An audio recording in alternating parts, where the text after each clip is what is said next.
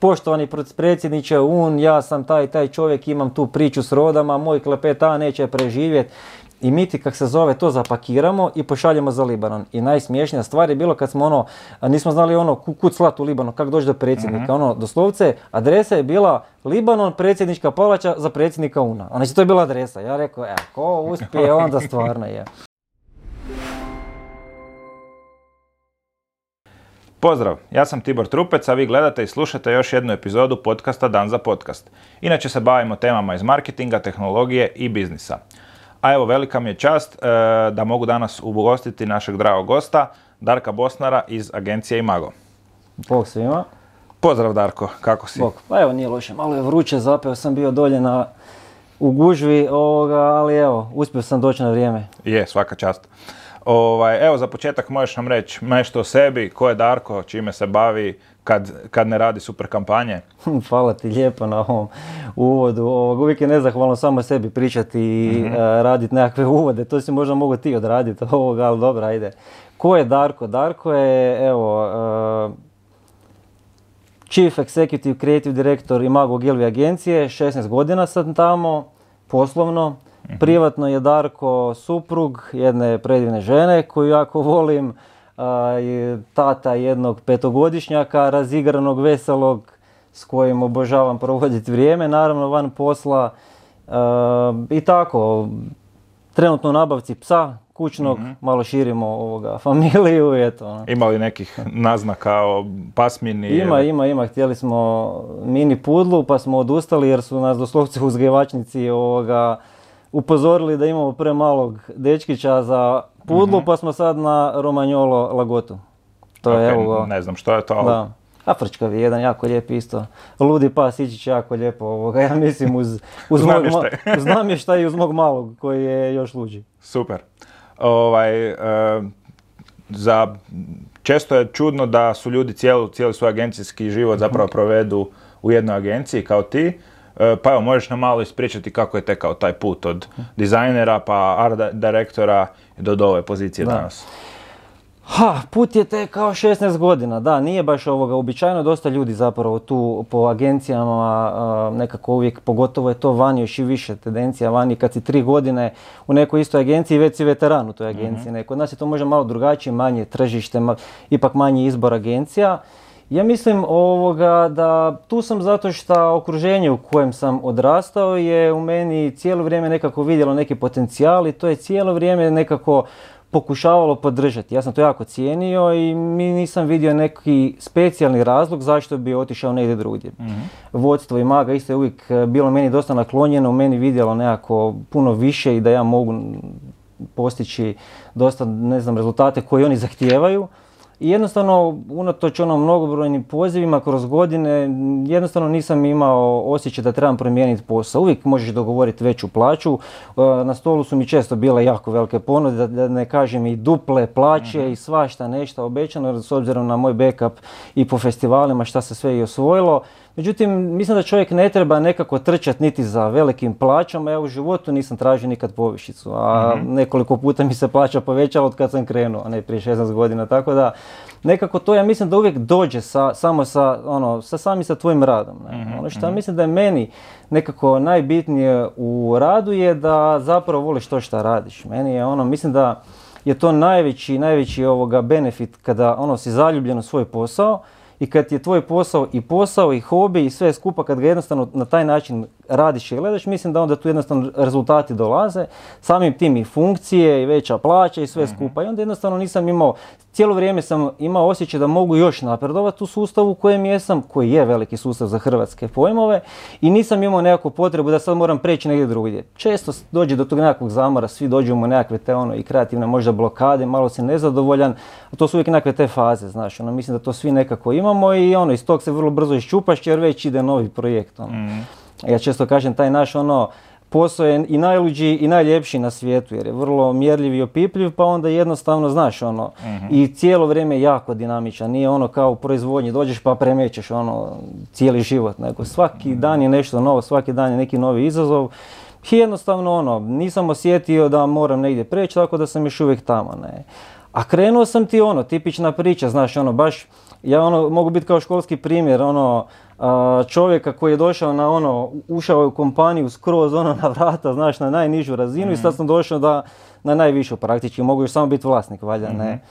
A ovoga, šta se tu sve svašta događalo, prije 16 godina završavam faks, ja sam studirao dizajn i ja sam već na faksu ono jako volio raditi, imao sam jako puno radova koje sam mogao staviti u nekakav portfolio. Ovoga, I javio se na neke adrese, ono, ovoga, poslao sam tad bio ono proaktivno u Digital, Digital je u to vrijeme bio najveća agencija, ni mhm. sam nisam bio uopće svjestan šta su agencije, pogotovo što je Digital u to vrijeme bio pred znači nekakvih možda 17 godina, oni su bili na svom vrhuncu, oni su radili Hrvatski Telekom, to, to, to se radilo, znaš, ono, sumano to mhm. za današnje pojmove, oni su imali najfancy ured, i međutim, ovoga, kad su me tamo pozvali, ono sve je bilo jako službeno. Mislim, ja takve urede u životu nisam vidio kad sam tamo došao na razgovor. Sve je bilo nekako jako službeno. mm Izvolite sjednite, sad će kreativna direktorica doći, pa sad će art direktorica, pa sve nekako jako, jako službeno. Ja se to uopće nisam snašao. Dok recimo u Imago koji sam se isto javio kao i njima gdje sam poslao svoje radove, evo ja sam to napravio, ja bih volio raditi da li me trebate je bila potpuno druga priča. I Mago je sad u nekakvim fancy prostorima, međutim onda su još bili u starim prostorima u Korčulanskoj koji su bili ono ko neka državna uprava, naš ono, jedino su ljudi bili cool, prostori su bili ono totalno kontra od onog što sam doživio u digitalu.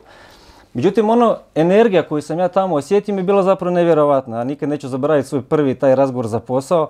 Kreativni direktor Igor Poturić koji me pozvao mm to vrijeme, to je stara škola ovih, kak se zove, ona prva generacija kreativnih direktora i Dejan Vranić, jedan od vlasnika i maga posjednu me u Dejanov ured kod direktora koji je bio onako pušteni ured, ali ovako isto nekakvi separe i tam je bio mhm. nekakav njegov taj stol i mi sad pričamo, ja se tu predstavljam i usred intervjua u jednom trenutku ono na vrata samo bane neki tip koji izgleda kao klinac meni, ono totalni, ono ko da sebe gledam, ono kolega s faksa, sjeda za direktorov stolac, diže noge na stol, kaže, a šta opet razgovori za posao, ono naš kao i opet neki novi. Meni to bilo totalno sumanuto, znaš, ono, ja sam tu gledao neki kreativni direktor i ono, znaš, mhm. sad neki klinac ulazi ono na razgovor, diše noge na stolu s direktora, kasnije se ispostavilo da je to Vanja Blumenšen koji je već onda bio ovoga, kreativni direktor sa velikim mhm. stvarima koje je napravio, ali nisam imao pojma, ne meni izgledao ono koji je mladinački izgledao. I ja nisam mogao vjerovati šta se tu događa. Ja sam sam sebi rekao, ljudi moji, ono, ja jednostavno ovdje želim raditi. Ovo je mjesto za mene i tu osjećam da se želim s ovim ljudima družiti, da želim od ovih ljudi učiti, da ono, želim biti dio toga, ono, doću raditi besplatno, ono, mm mene kad su pitali za plaću, kakva plaća, ono, treba, ja ću tražiti starce doma pa ću vama platiti ono tih, ne znam, par tisuća kuna na početku, ne. I ovoga, oni su meni odmah rekli, ovo vidimo da ono imaš energije koliko hoćeš, radova, primamo te, međutim selimo se u nove prostorije, imamo nove urede koji će biti evo za možda ono dva, tri tjedna pa ćeš onda tu početi dolaziti. I sad tu krene vrijeme, a kako uvijek ide sa otvaranjima ureda, znaš ono tu uvijek bude sutra, bude sutra, uvijek nešto, to se počelo dogovlačiti. I sad kak je to meni išlo, prvi mjesec ja čekam drugi, vidim, a ništa ne događa, ja nisam ono tip koji može doma sjediti. Mhm. I to je sad ono nešto što ja često zapravo drugima mlađima govorim. Ja doma nisam čekao da oni mene pozovu, iako su mi obećali posao, mhm. nego sam ono otišao na web od Imaga, on ta, vidi što oni radi. Sad vidim, aha, gledaj, radili su kampanju za Podravka Ketchup, ja sam doma, ono, znaš, idem ja, bilo je ljeto, idem ja napraviti svoju verziju Podravka Ketchup Billboard i njima pošaljem, e, dobro dok ja čekam, evo, ja sam ovo smislio, vidio sam da ste vi radili za Podravku, ovo je moja verzija, ok, hvala. Za tjedan dana ja opet vidim, a ve radi Raiffeisen banku, idem ja napraviti svoju verziju u kampanji za Raiffeisen banku, pošaljem. E tu su oni već vidjeli da nisam baš ovoga normalan. I to nisu prije doživljavali i onda sam, joj sam ja i za ledo sladol, ja sam to u tri tjedna nakuca, ne znam ja koliko tih stvari. I rekao sam, gledajte, ja stvarno moram naći posao, mene je mama doma isto počela puntati, oni će tebe prevariti, oni tebe samo zadugovlače, odi ti u Digital, u drugu agenciju, a meni su se jako i magu svidjeli, ne. I onda sam ja doslovce rekao, ono, ok, ljudi, ja stvarno, evo, pokazao sam vam, ono, rekli ste da ćete me zaposliti, pokazao sam vam, ono, cijelo vrijeme vam šaljem, jel vi mene budete zaposleni, ja ne mogu čekati nove urede, ne. I mene doslovce Dejan Vranić zove kaže, a ništa, dođi tu, gle, nemamo te di stavi da sjediš, ali kak je ljeto, stalno je neko je na godišnjem, sjedit ćeš tam gdje je neko na godišnjem. Ja sam tak jedno mjesec, dva sjedio, ono, kako kog nije bilo na poslu, tak sam sjedio na, tom, ovoga, na toj stolici, ne.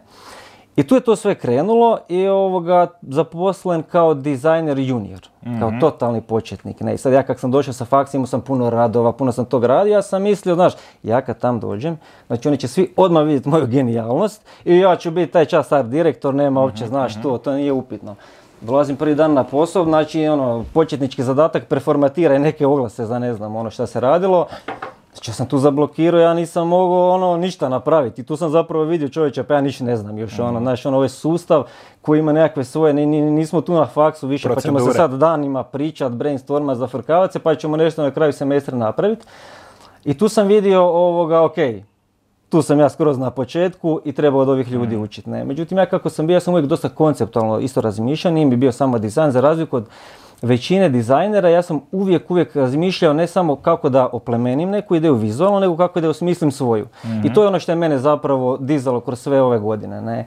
Tako da ja se sjećam prvu ideju koju sam dobio ovoga, kao zadatak u Imagu, kad sam osmislio, došli smo na sastanak, jedan kreativni direktor isto iz ove garde prve generacije, Roko Strinić, i uzeo tu ideju i kaže, ko je osmislio? Sad ja kažem ono na kraju stola, kao ja sam smislio. Kaže on, ti ako ćeš ovak smišljat, ti daleko dogurat. Ne, točno se sjećam, ta ideja nije onda prošla, poslije smo je napravili za nešto drugo i nagrade je osvojila, bila mm. za jedno, dve, tri godine. Ne, tako da tu sam odmah sam se nekako pokušao ovoga i nametnut, valjda je to je nekako išlo spontano, ne, čisto kroz rad. I onda, znaš, ono, malo po malo, ono što je meni nekako bilo ovoga, uh, u kreativnim tim, u reklamnim agencijama, pogotovo u Hrvatskoj, a pogotovo u Imagu, uvijek su, ne znam, nekako dizajneri su se razvijali u smjeru art direkcije i dođeš do mhm. nekakvog nivoa ono art mhm. direktora i to je to. Budeš još senior art direktor i to je to. Nikad niko nije ono otišao na drugu stranu i bio kreativni direktor. Kreativni direktor ipak ima jedan širi pogled, znaš, mhm. moraš razumjeti art direkciju, sa svim zapravo kontroliraš. Međutim, ja sam ovoga, osim što sam dizajnirao, ja sam i osmišljavao cijelo vrijeme. Ne? I to je bio nekako moj naj, naj ovoga, veći možda adut da dođem do tu do kud jesam. Međutim, ono dosta toga se tu po putu posložilo. Primjerice, na ne znam, klijentima kao što su bili Raiffeisen banka, ja sam imao kreativnog direktora Igora Poturića koji je skužio da jako volimo smišljavati, ne znam, prije 14-15 godina jako su bile bitne outdoor kampanje, print, oglasi, znači potpuno mhm. različito od onoga danas, jer je drugačije bilo i oglašavanje. I on je shvatio da meni to jako leži i on se s menom dogovorio, čuj, ajde ja ću smisliti koncept, ja ću napisati TV spot, a ti osmisli na temelju toga sve ovo ostalo. uh Ej, tu sam ja, ono, znaš za blister, sam ja bilo je novaca, nije bilo upitno kad ti predloži da li ima novaca da se nešto napravi. Tu su se osmišljavali billboardi sa ekstenzijama, sa mm ludostima, city lighti koji pjevaju, e, gerovsko oglašavanje je onda bilo moguće, popularno i ja sam tu totalno ono, bio se pronašao ono komotan i napravio stvarno, stvarno lude stvari i onda me to malo po malo, znaš, ovoga nekako, znaš, vidjela nisam ja više sad samo, znaš, tu bio ono neki dizajner, nego sam i osmišljavao. E sad, u agenciji ti postoji jedan ono proces koji nisi ti sam, ono, znaš, kao kad si freelancer pa te neko uzme pa ti sad to sve napraviš. Ti si u agenciji ono kao u mehanizmu jedan mali kotačić koji se mora uglaviti i vrti sa ostalim kotačićima. Tako da kad do dizajnera najčešće dođe nešto da on vizualizira kao što bi do mene došlo, mhm. već je to bilo naš postavljena nekakva strategija, već je osmišljena to bilo nekakva ideja. I ja sam zapravo da bi se nametnuo sa svojim razmišljanjem uvijek ono po, prije svega napravio ono što se od mene traži, što je neko drugi osmislio, a onda u slobodno vrijeme, dodatno i vikendima, mm. radio svoju verziju ideje. E, i ovoga, tako da sam uvijek dolazio sa duplim napravljenim poslom, što je bilo totalno sumanuto i ja sam, ne znam, prvih 5-6 godina radio doslovce od 8 do 8, iako to niko od mene nije tražio. Ja sam to jednostavno, ono, ja sam živio za posao, meni je to bilo ono, totalno sumanuto. Nisam mogao, ja nisam doslovce, sjećam se, mogu ono, doma idem spavat i ne mogu doći kada se ujutro dignem da opet dođem na posao prvi. Ono, dođe tajnica i dođem ja, ne, i tak, i tak ono, izlazim, ne. I ovoga, jako mi je bilo bitno da ono pokažem što mogu i osmisliti konceptualno. Mm. I tako je to išlo malo po malo, ne, i većinom su se tu ono iz početka sa prezentacije popunjavale sa tim mojim dodatnim idejama, to bi uvijek bilo ono ovo smo smisli, a imamo, a imamo i ove dodatne nekakve mm ideje, to nije nikad prošlo, svima je bilo jako simpatično i kreativno. Ne. Onda sam ja skužio nakon nekog vremena, gle, pa ja sad tu cijeli život samo osmišljavao ono za popunjavati prezentacije sa možemo mi kreativno smisliti, ali nikad nećemo napraviti. Nego sam se malo izresetirao i rekao, ok, idem ja sad tu probati malo, znaš, ono, smisliti stvarno, ono, sagledati sa druge strane kako napraviti tu kreativnu ideju pa da i nagovorimo klijenta da to zaista napravimo, ne. I tu su počele ovoga, onda malo ovoga, više stvari i prolaziti mhm. i to se meni svidjelo i onda se zapravo, ono, kak sam ja rastao, junior dizajner, dizajner, senior dizajner, mm-hmm. znači kak imaš te stepenice, art direktor, tu, sam, tu se dogodio jedan switch, zapravo promjena velika u Imagu, Vanja je otišao e, iz Imaga, otvorio svoju agenciju sa mhm. Ivan Kaligarić i glavni kreativni direktor je postao Igor Mladinović. Ne? Ja sam mhm. sa Igorom, Igor je došao iz Mekena i ovoga, iz malo može drugačijeg nekakvog sustava i ja on smo jako dobro kliknuli i on je zapravo meni prepoznao dosta veliki potencijal i ovoga, doslovce mi rekao, ok, Darac, ono, ajde sad, evo, ja sam preuzeo, sad pokaži da vidim šta znaš. Ne? Mi smo bili taman, kak je bio Vanja, mi smo bili agencija godine, to je bilo prije ne znam koliko, 11 godina, možda ne znam sad točno.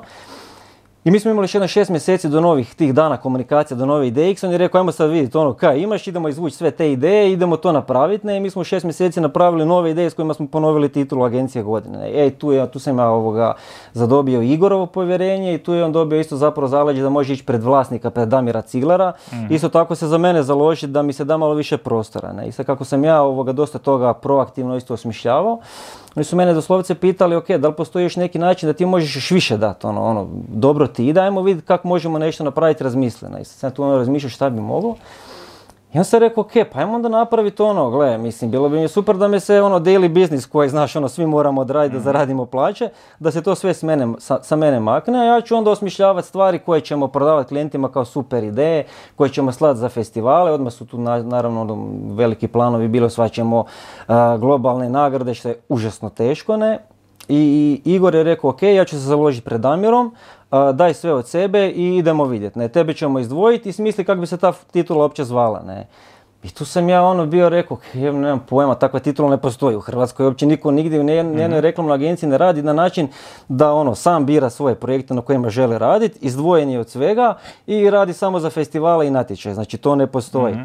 Međutim, na jednom žiriranju u Beću sam upoznao jednog super dečka koji je već onda bio jako isto progresivno na svojoj agenciji, Service Plan u Njemačkoj. To je jedna agencija koji su ono totalne su ubojice i po festivalima i svuda. Puno puta su bili ono najbolja agencija, nezavisna na Kanu i mm ono strašna jedna agencija.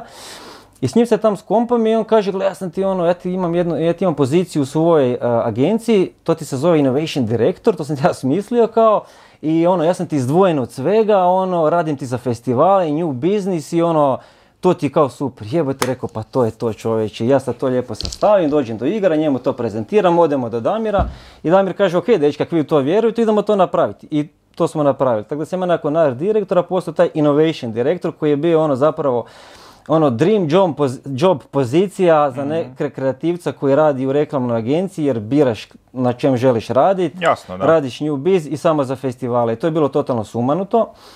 E sad kad se to zapravo desilo, onda sam ja zapravo shvatio čovječe, ono, ok, ovo sve super zvuči, ali sad treba ono napraviti stvari, ne. Mhm. Međutim, ono, uzeo sam se s tim u koštac i krenuli smo ono tu raditi uz podršku i Igora i ostalog tima, naravno nisam uvijek sve ja napravio, nego cijeli tim uvijek kao u svemu ne, a sad nekako tu uvijek bio ono začetnih tih nekakvih stvari i tu su krenule te ono kampanje koje su ono iz jedne u drugu postale sve bolje i bolje, krenuli smo osvajati međunarodne nagrade i Eurobest, tu se desio i kanski lav i to je onda krenulo ono mm. eksponencijalno rast i stvarno je bilo super. Ne? I to je išlo jedno, dve, tri godine i to je stvarno bilo super. Ne? Jako, jako naporno i stresno jer ti stvarno imaš odgovornost ne napraviti posao nego napraviti outstanding posao što je jako teško u hrvatskim okvirima. Znaš kad pričamo, možemo kasnije pričati o festivalima, globalni festivali su nešto što je užasno teško osvojimo nama iz Hrvatske jer imamo male budžete, nepoznate klijente, ono, nobody cares kuća tog žirija niti je čuo za nekakve naše te brendovi, ništa mu to ne znači. Nije kao na ovim nacionalnim i regionalnim festivalima.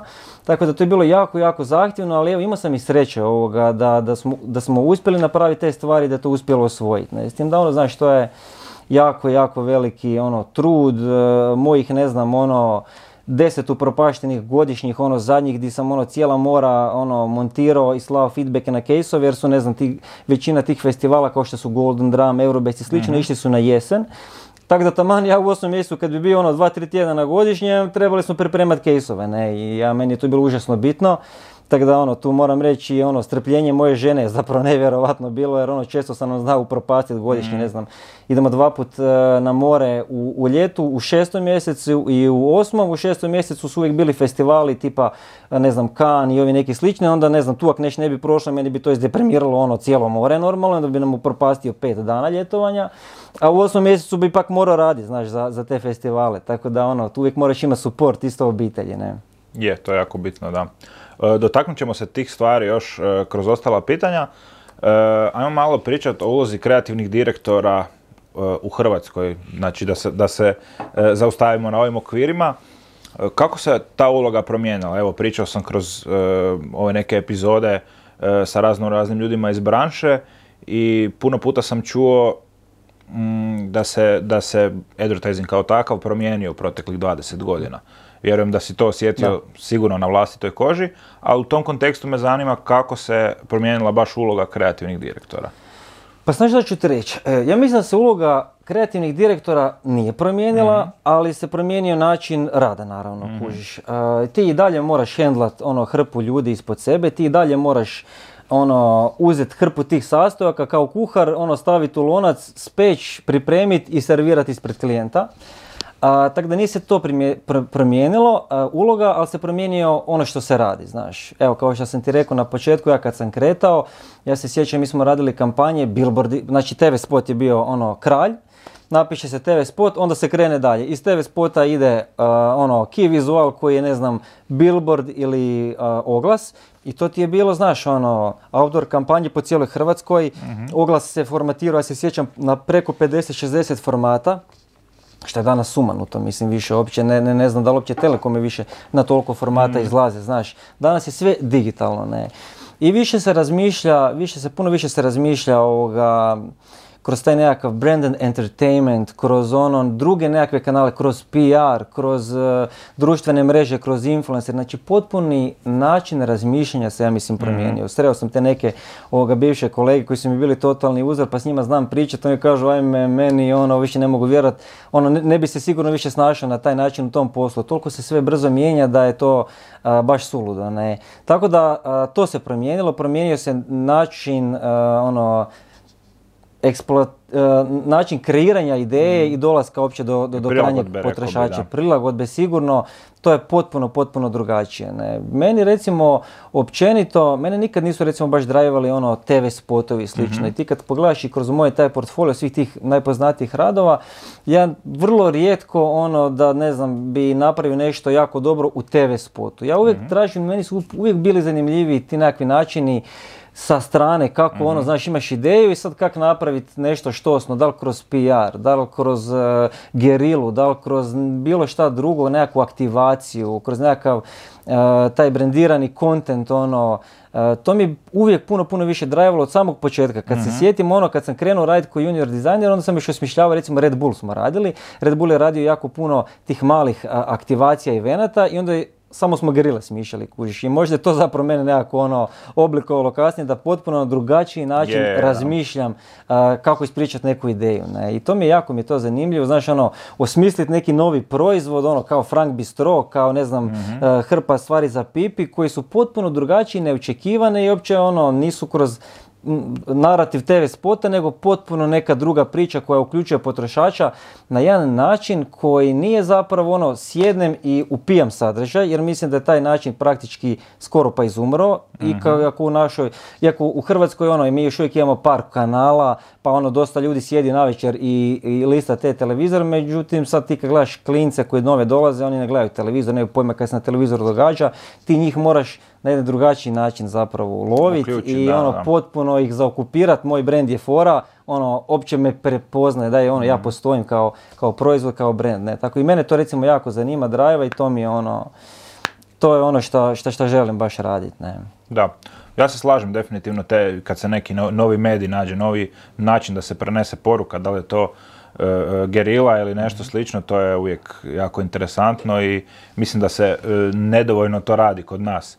Znam da to radite vi, ali generalno ovaj, volio bi da je toga više i da, i da klijenti onako E, više razmišlja u tom smjeru i da, da potiču to na neki način. Pa, pa to ti je problem, zato što je to jedno, jedan teritorij u kojem ja potpuno razumijem klijente. Naravno, I da, nije ja, sigurno. Ja, ja nikad ne nagovaram klijenta svojeg na ništa. I ja uvijek vrlo otvoreno kažem, gle, ovo je ideja, mi u to vjerujemo, ali vi morate biti prvi s tim ono, confident, vi morate u to vjerovati, to ste vi, mi radimo to za vas.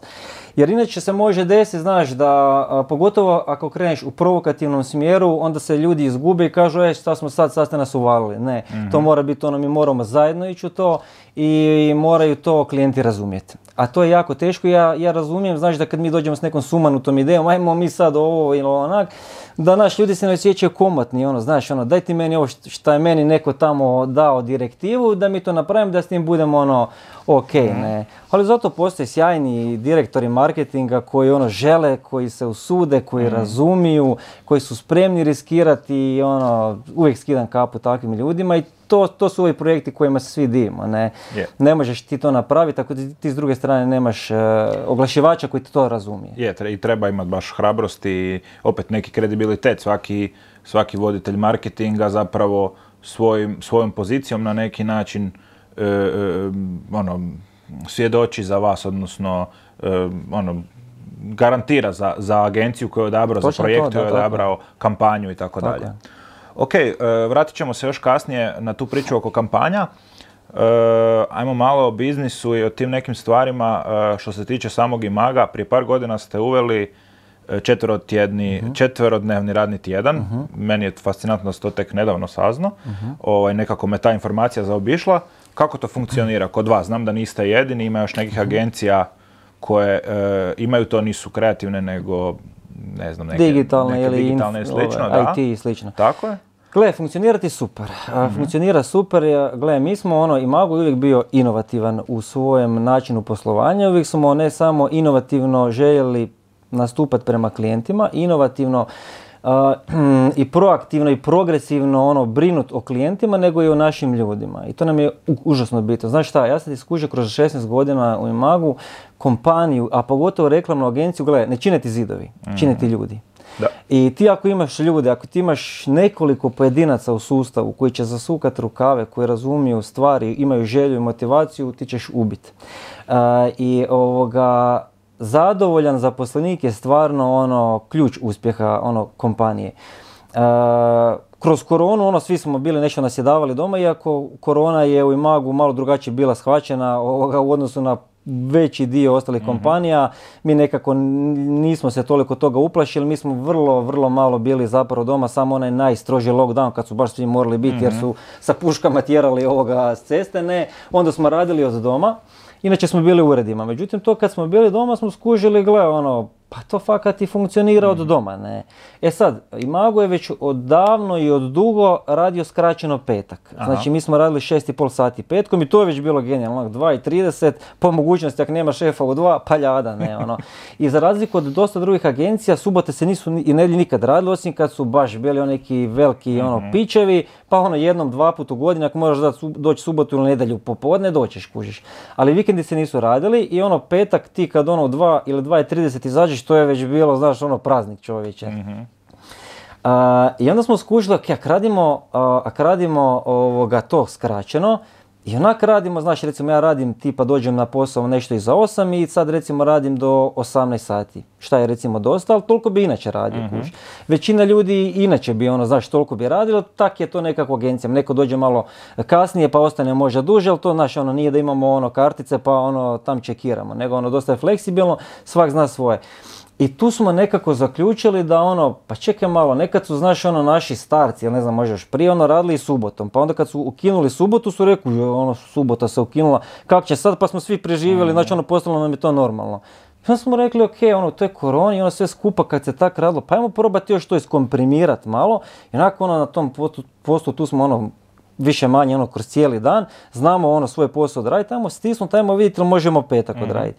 I onda smo ti uveli, ja ne znam sad više točno, to je bilo, znači mi već godinu i pol radimo uh, da petak je neradni. uh Prije tog smo imali uh, jednu prelaznu fazu, možda od par mjeseci, gdje smo radili petak od doma. Ne? Mhm. I onda smo skužili da ono, i, rekli smo ok, ajmo, ali ajmo probati što više odraditi kao da petak se ni ne radi. Pa ako neš treba odradimo od doma, ne? jer smo vidjeli u koroni da možemo od doma. I onda smo skužili, e, pa to fakat funkcionira, ono, znaš, ono, koji, tu i tam koji petak je bio, nešto se malo moralo napraviti, ali posao je bio napravljen. uh I onda smo prerezali i rekli smo, ok, ajmo, petak je neradan.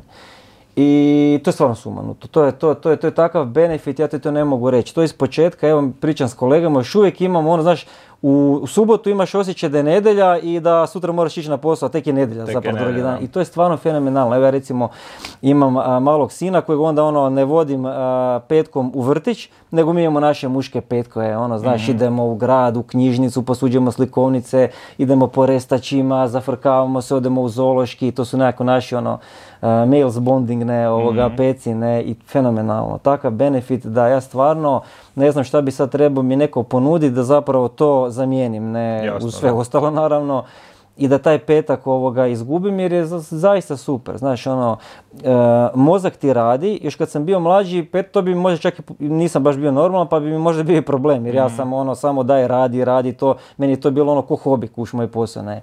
Međutim, sad nakon 15 godina, ono, treba ti mozak odmor, znaš, toliko toga se događa kroz dan, toliko obaveza, odgovornosti, svega, tako da ova tri dana kad dobiješ ono u komadu, su stvarno ko male godišnje, a kad mhm. to pomnožiš sa 50 i nešto dana godišnje, to je, ono, znači, dobio si nekoliko godišnjih još, znaš, ono, uzimaš si godišnji, ono, otpadne ti četiri dana za cijeli tjedan, mm. znaš, neki je tu još neki praznik, ono, ovim hrvatskim načinom spajanja, znači tu sa 5-6 dana nemate tri tjedna, mm. znaš, ono, e, tako da super, zaista super funkcionira i može se. Ono što je najbolje, može se, Uh, klijenti su to prihvatili i ono iz početka je bilo je samo malo ono, pa mi radimo petkom, a vi ne radite. znaš, ono, aj, sorry, znaš, ono, fakat ćemo se potruditi.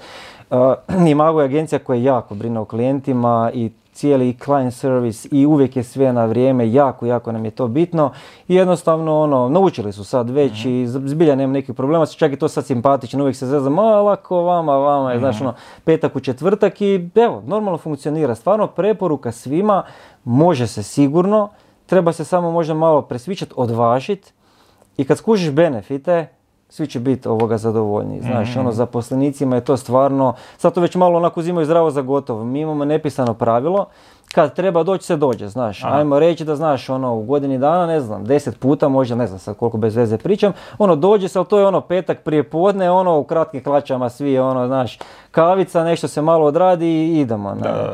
Tako da fenomenalno, preporuka zbilja svima ovoga, da o tome, ono, dobro razmisle, super. mm Ok, rekao si da uh, si ono, prije godina puno radio, baš si ono, boravio veći dio svojeg vremena zapravo u agenciji. E, kako danas izgleda taj kreativni proces u Imagu u smislu e, samog procesa od ono, nekakve početne ideje i u kojem dijelu ti danas nastupaš? na ovoj poziciji na kojoj danas jesi? Pa gle, e, moja pozicija je ovoga nešto malo drugačija, kako ono, već sam rekao i Mago i naš jedan od vlasnika Damir Ciglar je uvijek bio vizionar. On je uvijek mhm. eh, neke nove inovativne formate u poslovanje ovoga uvodio. Eh, prvi odjel dizajna, prvi eh, copyright i dizajn odjel skupa, prvi ne znam ja sad ne, ne, ne, pada mi na pamet. Samo su nekakve inovacije, njega jednostavno to drajva. Ne? Mhm. I on je sad zapravo došao na ideju, mi smo prije svega otvorili sestrinsku agenciju Heart, uh koji su otvorili Damir Ciglar, Dan Špicer, fenomenalan lik iz koji je bio predsjednik Saveza izviđača Hrvatske s kojima smo mi napravili Boranku. uh Igor Mladinović i ja pokrenuli smo agenciju Hart koja je primarno agencija za društveno odgovorno poslovanje i za kampanje CSR tipa. uh I ovoga, tu smo se zapravo dogovorili s obzirom da ono, imamo velike planove za nju, imamo već dosta projekata koje smo započeli raditi kroz tu ovoga kompaniju. Dogovorili smo se da će Igor zapravo, koji inače ima backup e, i poslovnog e, upravljanja, ima svoju firmu, restoran i jako drugih projekata, da će on osim što će biti kreativni direktor to našoj sestrinskoj agenciji se povući zapravo sa funkcije glavnog kreativnog direktora iz Imaga, mm koju nasljeđujem ja, a on će tamo biti i kreativni i izvršni direktor. Mhm. Tako da su mi tu zapravo napravili ovoga, uz tu sestrinsku agenciju jedan novi model isto poslovanja unutar agencije koji smo nazvali Executive Hub. Mhm. To je ono ideja našeg vlasnika Damira da zapravo napravimo vodstvo firme, agencije kroz iz tri ugla, a to su iz jednog iz ugla digitalnog odjela mhm. kojeg vodi ne, iz kojeg dolazi Nela Fegić Moguljak naš Head of Digital, direktorica strategije i strateškog odjela Dina Dretvić, fenomenalna cura, po meni najbolja, najbolji strateški planer u Hrvatskoj i ja koji dolazim i pre- predstavljam kreativu. Iz ta tri odjela, strategija, digitalni department i kreativni department, nas tri smo zapravo smišljeni i kao izvršni direktori i kao direktori svaki za svoje područje. Ne? Tako da mi ovoga smo agenciju sad uh, posložili na taj način da mi zapravo, nas troje zapravo vodi agenciju svako iz svojeg kuta, a zajedno donosimo odluke. A kako ovoga sve skupa funkcionira kao i u svakoj drugoj velikoj zapravo agenciji. Znaš, ako krenemo od tog nekakvog briefa koji dolazi ili nekakvog inputa koji se uzima od strane klijenata, to uzimaju, a, znači dolazi ono iz, kroz akauntski odjel, ide u strategiju, u strateziji, strategi- strategija postavlja nekakve jasne smjernice naravno, ovisno o tipu projekta. To dalje onda ide na dogovor sa kreativnim direktorima, imamo dva velika tima, koja su podijeljena za klijente. Svaki taj tim zapravo funkcionira na način da ima ispod na, na čelu svojeg kreativnog direktora, ima voditelja tima cijelog, ima copywritere, ima a, dizajnere, art direktore i ima a, digitalnu ekipu. I tamo imamo ta dva velika tima i iznad njih sam, s- smo nas troje zapravo. Ne? Tako da kad se postavi taj nekakav strateški brief, e onda to ide prema timovima, ovoga u dogovoru znači sa nama i onda se krene zapravo u razradu. Ne? Tako da ono, to uzimaju onda kreativni direktori timova, daju svojim kopićima ili oni su isto uključeni, razvija, razvija se ideja, to ide u ono, design department i onda se to producira i dalje ide prezentacija i slično. Ne? Mhm. Jel ti onda se nekad dođe do trenutka da ti fali em, da ti fali ono i, taj, ta uloga makera? Da, da, e, sve više mi fali. Sad ova pozicija mi je potpuno nova i ja sam ono definitivno tip koji više voli biti čak možda ono i vojnik nego general. Ali znaš ono, nekako ja sam uvijek govorio, ja, znaš ono, ja nijednu funkciju zapravo skoro nikad nisam zapravo niti titulu tražio. To je nekak samo išlo, ono, gurali su me u to, ajde, ajde, sad znaš ono, u agencijama su stalno te neke promjene, isto kako ljudi odlaze, dolaze i onda jednostavno moraš ovoga to preuzeti, ne. Ovoga, tako da a, fali mi malo to, jer puno više se moram baviti sa menadžmentom. Evo, mi i e, do sada, ono, kao što smo uveli taj radni petak, imamo neke nove načine na koje želimo i provesti sustave kroz koje želimo a, pričati sa našim zaposlenicima, testirati njihovo zadovoljstvo kako bi ga unaprijedili, tako da jako puno razgovora, jako puno sad zapravo više moram brinuti isto i o ljudima i o zadovoljstvu nego što mogu u idejama. To mi a, fali mi sve više, ali dobro, sad još na početku ovog posla ono malo moram se ušemit, pa ono valjda će se nekako je tendencija da dečki koji su isto ispod mene kao kreativni direktori e, nad timovima da što više zapravo preuzimaju ulogu nositelja ono tih e, ovoga svojih funkcija pa će se i meni osloboditi malo više ovoga dok njih ušemimo i posložimo sve skupa, ali da, definitivno to ti je tako, ono što si više ono, tom menadžmentu, to imaš manje vremena za, za Za stvaranje. ono što najviše voliš, Za da. ono što najviše voliš, to je jednostavno tako, ne, ono. Da, to sam e, zapravo u svim knjigama koje su pisali, da li kreativni direktori ili, ili neko o kreativnim direktorima, piše da je to zapravo taj najveći switch od makera u menadžera Da. i prvo puno ljudi se ne snađe tu, to je prvi problem, a drugi problem je što ono, zapravo se alijeniraš od tog posla koji si se zaljubio i zbog kojeg si ušao u cijelu priču. Pa da, znaš zašto? Zato što, mislim, i kad si kreativni direktor, uh, nije ti kreativni direktor onaj koji zapravo sve sam osmisli, izdizajnira, dobar dio ono, kako sam ja znao, jed- jedno vrijeme radi kad sam imao tu izdvojenu funkciju, znaš. Kreativni direktor bi zapravo trebao naći najboljeg ono kopića, najboljeg dizajnera, najboljeg ilustratora ili šta god, najboljeg animatora, sve najbolje i sve skupa iz, ono, sklopit da dobije jednu najbolju ovoga ideju. Tako da, ovoga, da, to je jednostavno, to je to jednostavno tako, ne. Spomenuo si ilustratora, e, ne mogu, e, ne mogu a ne spomenuti Vedrana Klemensa, e, vidim da, ono, gledao sam kejseve u pripremi za, za, ovaj, za ovu epizodu, e, vidim da jako puno s njim radite. Koliko je on utjecao na vizualni smjer i maga, barem u posljednjih par godina? Ha evo gle, Clemens ti je jedan jako ovoga, specifičan lik kojeg ja obožavam, ono, stvarno super smo se ovoga, skompali kroz godine, jako puno smo toga napravili. Ja ne bih rekao... Pardon, to je, inače za naše gledatelje koji ne znaju, to je e, ilustrator koji je nacrtao Pipi i ostale stvari, jel, koji Pa da, pa ja ne bih rekao, znaš, da je on samo utjecao na, na smjer imaga, a, on je utjecao na ono vizualni izričaj cijele hrvatske advertising scene, jer sve agencije ga koriste, više manje, s tim da on mu se može prilagoditi. Clemens je super lik koji je jar direktor, On je završio akademiju likovno, ali bio i radio i u agencijama kao art direktor, tako da njaš ono, on ti je ono ključ u ruke većini agencija koje znaš ono kad dođeš kod Klemensa znaš da će on nešto super napraviti i ti si safe, ne. Međutim, uh, ja s Clemensom imam jedan specifičan odnos koji on isto zapravo voli isticati jer ja nikad ne prepuštam ništa slučaju, znaš, ja ne nazovem, ej Clemens, gledaj, daj mi nacrte nešto, pa šta nacrtaš, nego ja ono, njemu uvijek vrlo jasnu viziju, kaže, gle, to želim, mudborne mu napravim, uh, točno ono art direkciju skiciram koliko znam grubo, ono, i super tu funkcioniramo, tako da ovoga, s njim jako, jako puno radimo, međutim on ti je prilagodljiv, on crta puno različitih stilova za koje možda ni ne znaš da je Clemens crto je crto jer on može ono, ono, katica za ilustracije, sve može ono pogoditi stilove i stvarno je fantastičan. Ono, ja općenito obožavam, uh, obožavam raditi suradnje sa ljudima izvan imaga, mislim da nas to sve oplemenjuje, jer ne možeš ti ima, znaš, ja uvijek često kažem ljudima, niko od nas nije ilustrator, ono, koliko god bio dobar dizajner, vješt, znao crtat, gle, ajmo naći čovjeka koji je najbolji za ono što mi želimo, za, najbolji za, za, za našu ideju koju trenutno imamo, pa koliko god on košto, ajmo ga platiti, ono, znaš, ja sam uvijek imao uh, filozofiju, nemojmo samo na freelancerima štedit, jer kad ono nekome kažeš, znaš, ono, daj se, ono, bitno mi je da se napravi lijepo, ne, znači ti kad Jasno, odeš na naš, ono, na portfolio, da ti radovi lijepo izgledaju, ovoga, tako da, ono, ja mislim da je to, da je užasno bitno imati dobru suradnju sa Clemensom, jako puno surađujemo, ali i sa, ono, velikim brojem drugih ilustratora koji su, ono, uvijek me iznenade i super mi je to, ne, ono. Kod Clemensa je malo specifično, znaš, većina ilustratora dolazi iz milja a, ili umjetnosti ili ilustracije i ne razumije zapravo ovaj naš primjenjivi, primjenjivu ilustraciju za advertising. da. Jer ti Clemensu kad kažeš, gle, ja imam ovo pakiranje i na tom pakiranju trebam ilustraciju, on zna da crta na tu veličinu. A većina ilustratora će ti nacrtati ovak veliki je, naš ono, plakat i ti kad to smanjiš, to na ambalaži više ne izgleda. A Clemens ništa. ovo razumije, zato ga ja, i agencije i mi ono jako volimo. Taj. Ma moram priznati da e, na svim caseima koje sam gledao i na tvojem Behance-u i tako dalje, e, baš se, ono, ja sam barem uspio prepoznati točno koji su njegovi radovi, tako Da. da vidi se ta, ta vaša neka sinergija.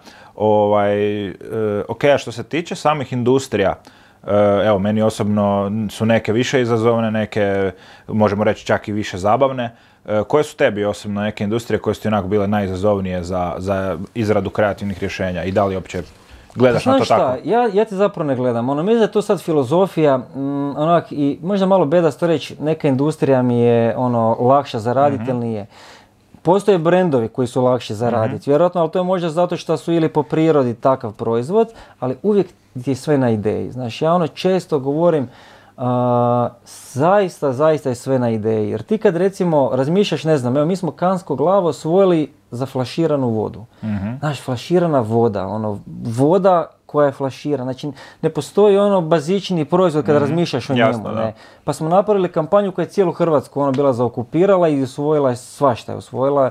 E, tako da znaš ono, jed- ja, ja stvarno vjerujem da ne postoji zapravo ono industrija koja je lakša za raditi. Ono. Brendovi koji da, sada neko krene raditi na pipiju, naravno da mu je lakše kad su temelji već napravljeni, ne, ali općenito radio ti za ono sokove, za čokoladice, za meso, za bilo šta, ti uvijek možeš napraviti nešto kreativno, tako da ono, samo velim, ono, moraš raširiti vidike i naravno ima s druge strane osob, ono, ekipu koja to zna prepoznati i želi.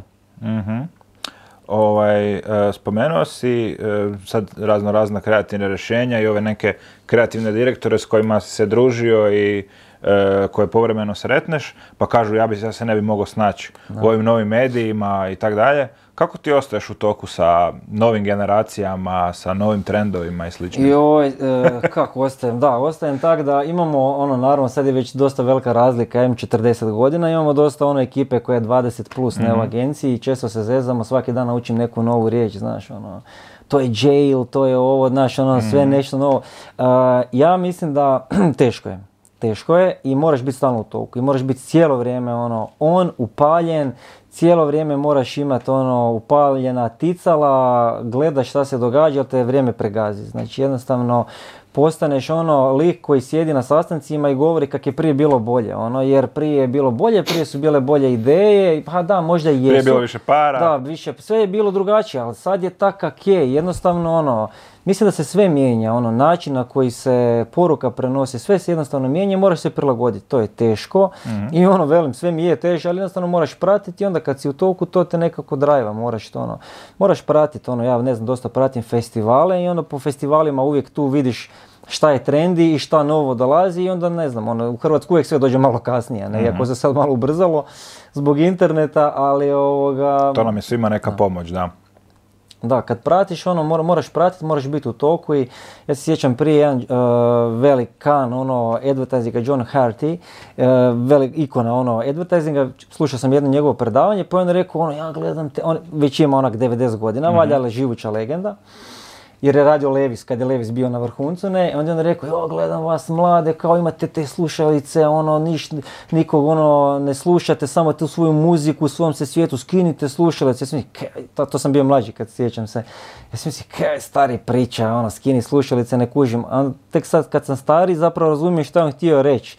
Ti se mm. moraš isključiti iz tog svog mikrosvijeta i upijat sve što dolazi. Recimo, mm. način na koji ja pogotovo radim i puno stvari koje su i nagrađivane, bile su bile upravo te stvari koje kad sam imao skinute slušalice sam ulovio, nešto se desilo i onda sam došao ekipa, gle, ovo se desilo zanimljivo, ajmo odmah reagirati na to sa nekim brendom i onda se desi ono cijela lavina. Ono. Tako da ja često znam reći ovoga, svojim ovoga, ljudima kad radimo nekakve provokativne kampanje koje su zapažene, kažem, a, kampanja nam je uspjela tek kad ju Šprajc na RTL Direct stavi, a sada nešto zanimljivo i drugačije i onda mhm. pokaže nešto što je zapravo naša reklamna kampanja, a krenulo je kao zafrkancija. Ne.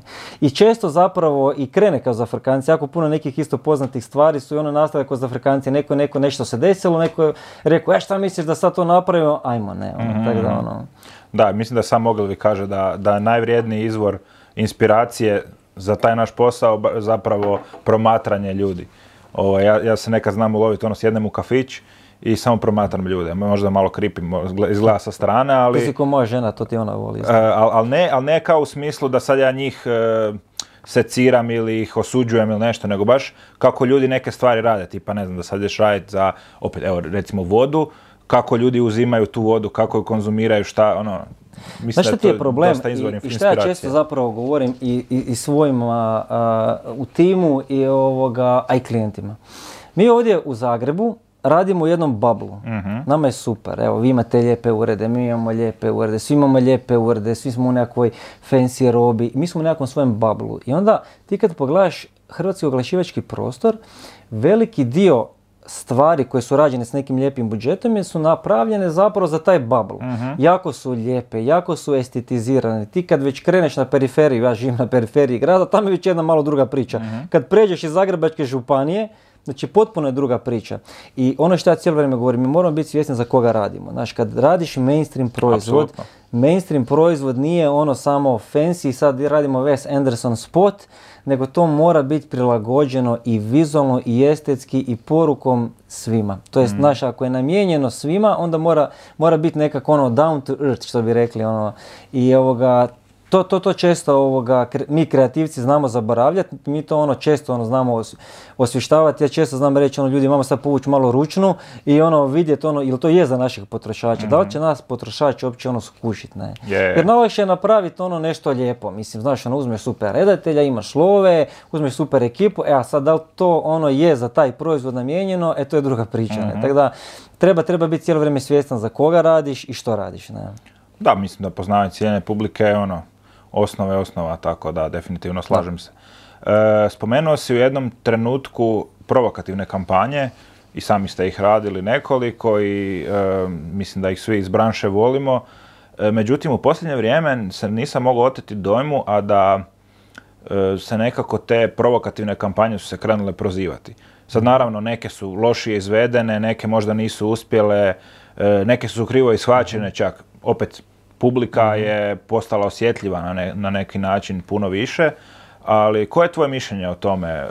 Da se na prvu proziva agenciju ili klijenta, odnosno oglašivača, za nekakvu kampanju koja je ono, možda krivo svačena ili nešto. Pa gledaj, ja ću ti reći ovako, ja obožavam raditi provokativne stvari, mm ja, moje nekako i ono, uvijek je stav agencije i ljudi koji su bili u agenciji bio da ono, gle, kad radiš oglašavanje, postoji dva, dva, dve vrste oglašavanja. Jedan je imamo evo novi proizvod, ovo je novi proizvod, on to radi i to je novi proizvod. A drugi I košta toliko. I košta toliko. A drugi način je ono ispričat nešto ono, daj zagolicaj mi maštu, daj mi nešto ono ispričaj drugo, daj mi izbaci iz takta, daj me, daj me razdrmaj ono kuš. Za mene je to taj drugi ono tip oglašavanja i meni i to su provokativne kampanje i puno sam ih radio i svašta sam doživio tu.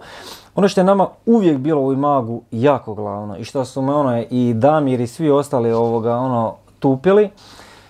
Super je provokacija, obožavam ju moju, ali mora biti utemeljena. Mora biti utemeljena u proizvodu, mora biti utemeljena u, u, u brendu i mora biti utemeljena u ono što mi zapravo želimo. Najlakše ti je napraviti provokaciju radi provokacije. Znači ti i ja sad da krenemo da se sjetimo, ajmo sad smisliti nešto provokativno, nemam pojma i smijat ćemo nekog poznatog ili političara ili neku poznatu osobu, taj čas ćemo naći neku igru riječi, napravit ćemo billboard i svi ćemo se smijati, bit ćemo, evo, ko šprajca ćemo biti. Jer će reći, jeste vidjeli novi billboard za, ne znam, ono, da sad ne smišljam, ne, ovoga, provo- nije teško isprovocirati, ali utemeljeno isprovocirati, je to jako teško.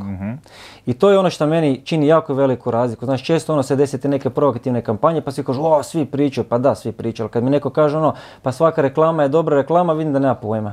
Jer mislim da to nije istina. Mislim, ono, uh, provokacija da, ali mora biti stvarno utemeljena i mora biti sve popeglano. Ono što se najčešće desi je da, šta desi se, šta krene se u želji, sad sve više, sad svi brendovi žele raditi i CSR i radili bi nešto provokativno. Ali ti moraš biti spreman da ono što pričaš i za tog zapravo i stojiš.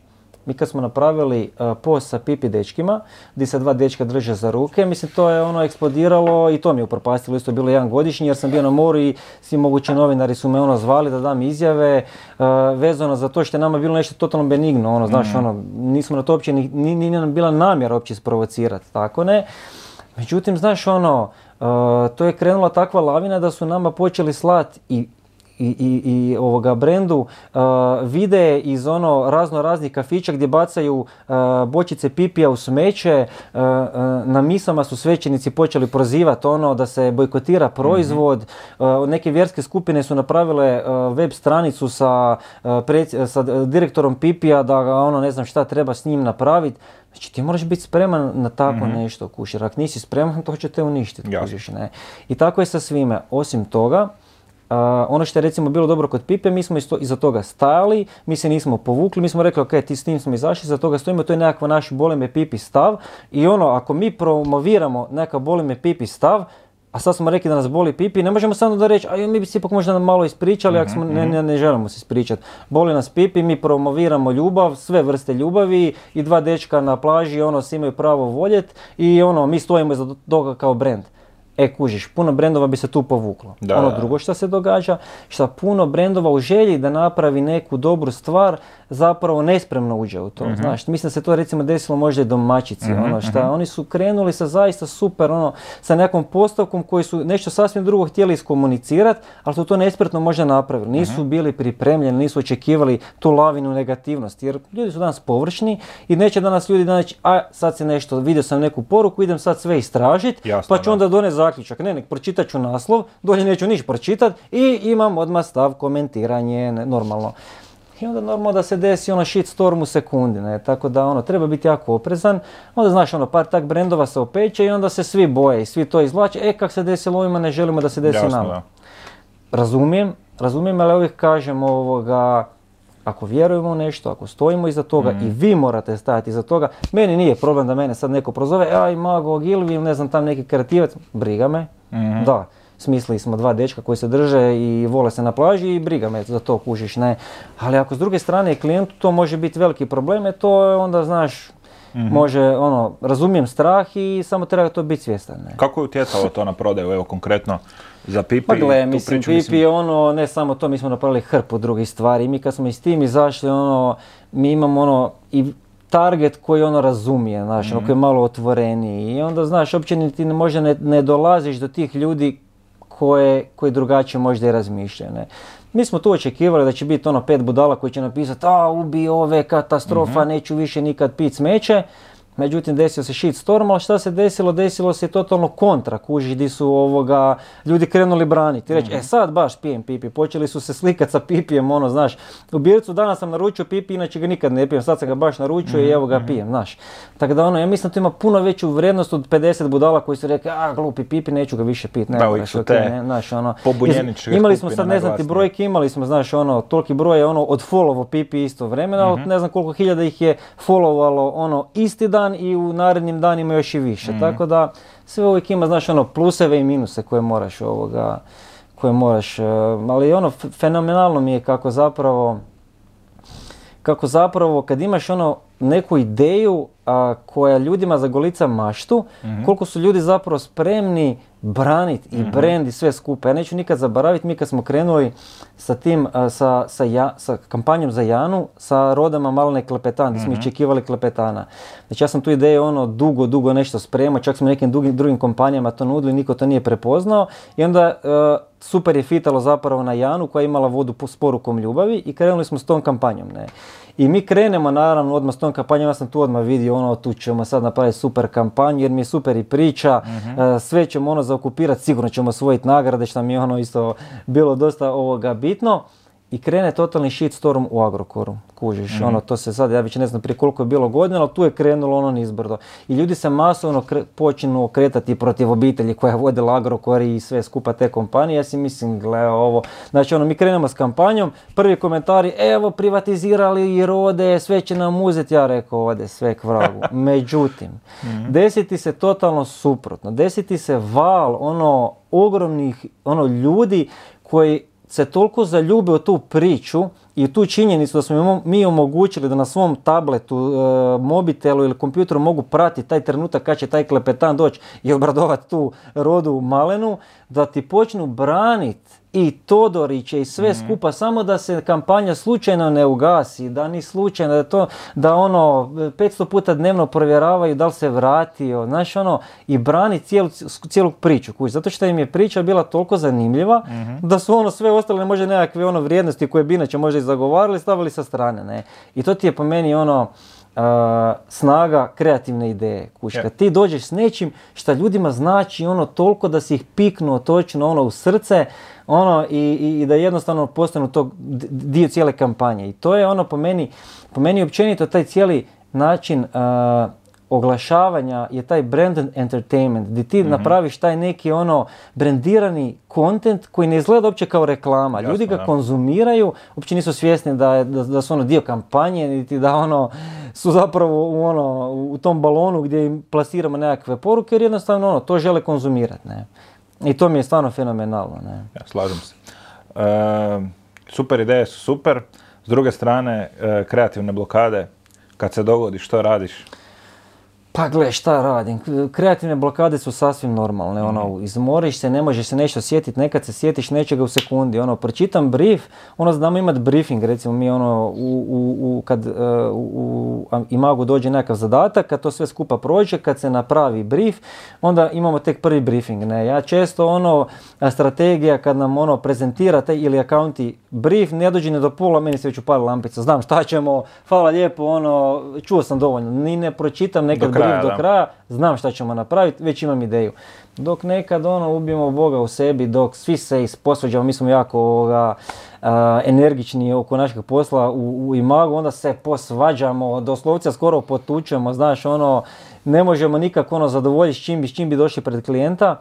Tako da te kreativne blokade su potpuno normalna stvar. Nemam ti neku ovoga, ono, znaš, e, Recept. nemam, nemam, nemam, nemam recept, jednostavno prođe. Ono, e, to sam baš naučio, jednostavno prođe.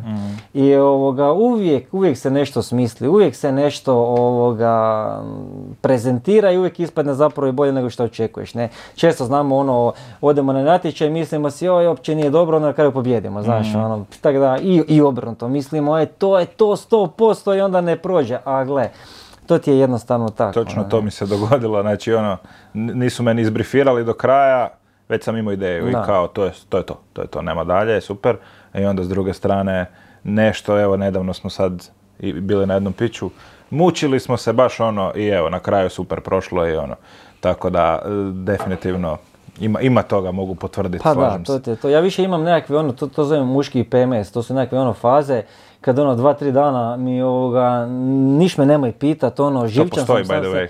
Pa ja to, To mislim da ja imam. ja da, mislim. ja mislim da ja to imam ono povremeno i jednostavno tak se osjećam i to tak sam brendirao još prije par godina onda ono nemojte me niš pitat par dana i prođe.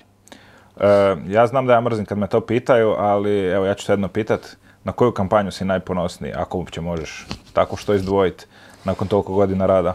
Pa na jako puno stvari sam ponosan, baš sam na jako puno stvari ono izrazito ponosan jer mislim da smo s nekim stvarima ono ispisali ono povijest hrvatskog oglašavanja, počevši od tog prvog kanskog lava, ono s tim rodama što smo napravili, uh, to je možda nenagrađi, jedno od najnagrađivanijih komercijalnih kampanja bile po svim festivalima po svijetu, pobralo ono sve moguće.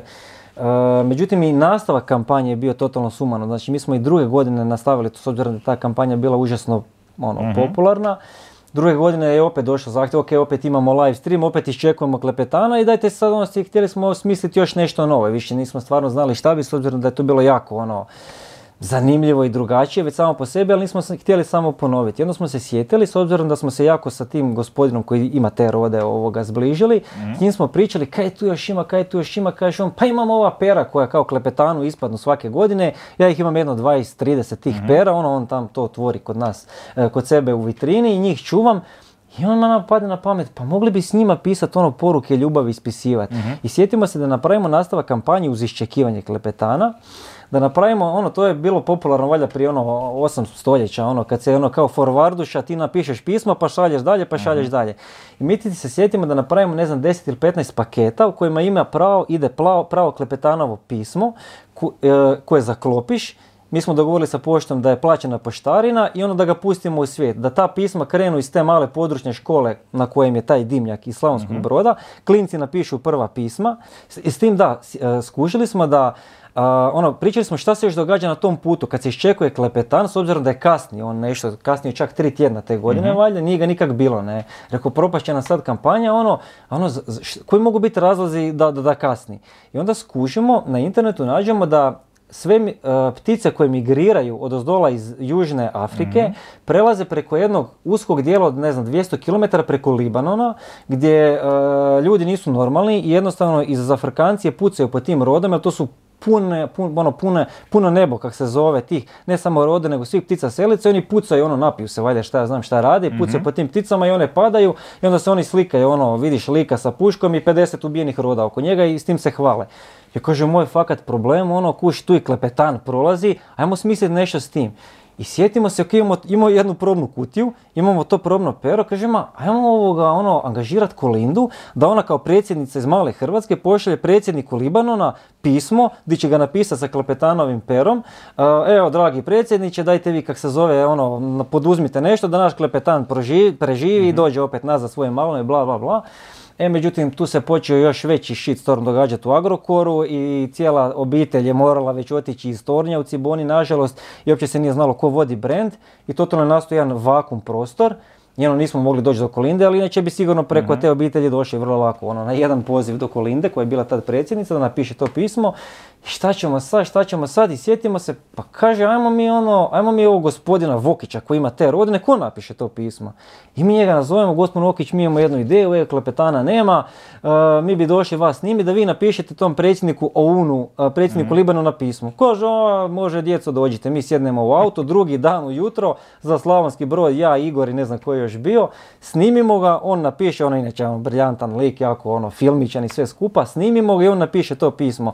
Poštovani pred- predsjedniče UN, ja sam taj taj čovjek, imam tu priču s rodama, moj klepeta neće preživjeti. I mi ti, kak se zove, to zapakiramo i pošaljemo za Libanon. I najsmiješnija stvar je bilo kad smo ono, nismo znali ono ku- kud slat u Libanon, kako doći do predsjednika. Ono, doslovce, adresa je bila Libanon, predsjednička palača za predsjednika UNA. Znači, to je bila adresa. Ja rekao, e, ko uspije, onda stvarno je.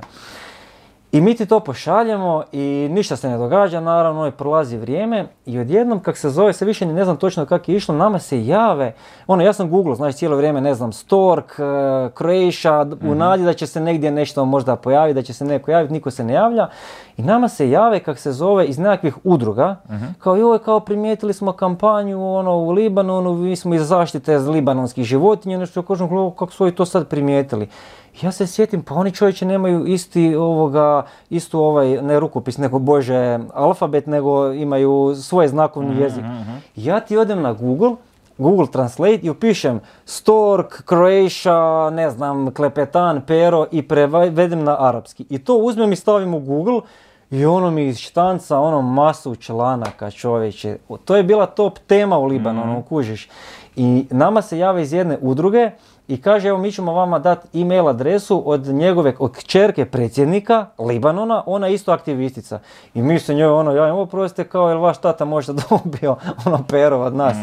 I nikad neću zaboraviti, u jednom trenutku ja ono, dolazi mi mail, Claudi Aoun, to je njegova kćer, ono gledam, ja kažem jebate Igor, ono, glovo ko šalje mail, kliknem, a na slici iz predsjedničke palače, ono to imamo u kejsu, ne, ovoga, predsjednik, ono, Michael Oun drži ono našu probnu kutiju, Klepetanovo pero i ono, javlja da je dobio, ono, prekrasna fotografija, da je dobio to i da je ganuca, kak se zove, cijelom pričom, paralelno nam šalju linkove iz emisija gdje njegova kćer priča o tome na nacionalnoj televiziji u Libanonu i par dana nakon toga su dali uhapsit prve e, te krivolovce koji su pucali po pticama, donijeli su neke promjene u zakonu, ono, nevjerovatno, evo. Dosta na- dobar UGC. Da, da, da, na, na, na webu ima ono cijeli case o cijeloj priči, sumanut, ono nevjerovatno kako ono iz jedne male Hrvatske, ono ideja koja je nastala, na ono na tipa ja i kolega priča, aj šta bi još mogli, pa mogli bi još nešto bolje i ono poslali ono tu kutiju probnu koju smo prelijepili sa naljepnicama koje smo isprintali u Imagu, ono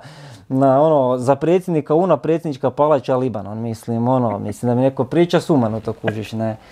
I evo vidiš, ne, tako da na to sam ponosan, ponosan sam na Pipi, znači cijelo to pozicioniranje boli me Pipi, mislim da je stvarno fenomenalno sjelo, E, jako izazovno bilo, znaš, Pipi je, do, Pipi je imao on nekakav svoj heritage, nasljeđe, ono je bilo Je. kultno piće, svi znamo Anu Saso i njenu tu kultnu reklamu, to je ono za muzeje, znaš.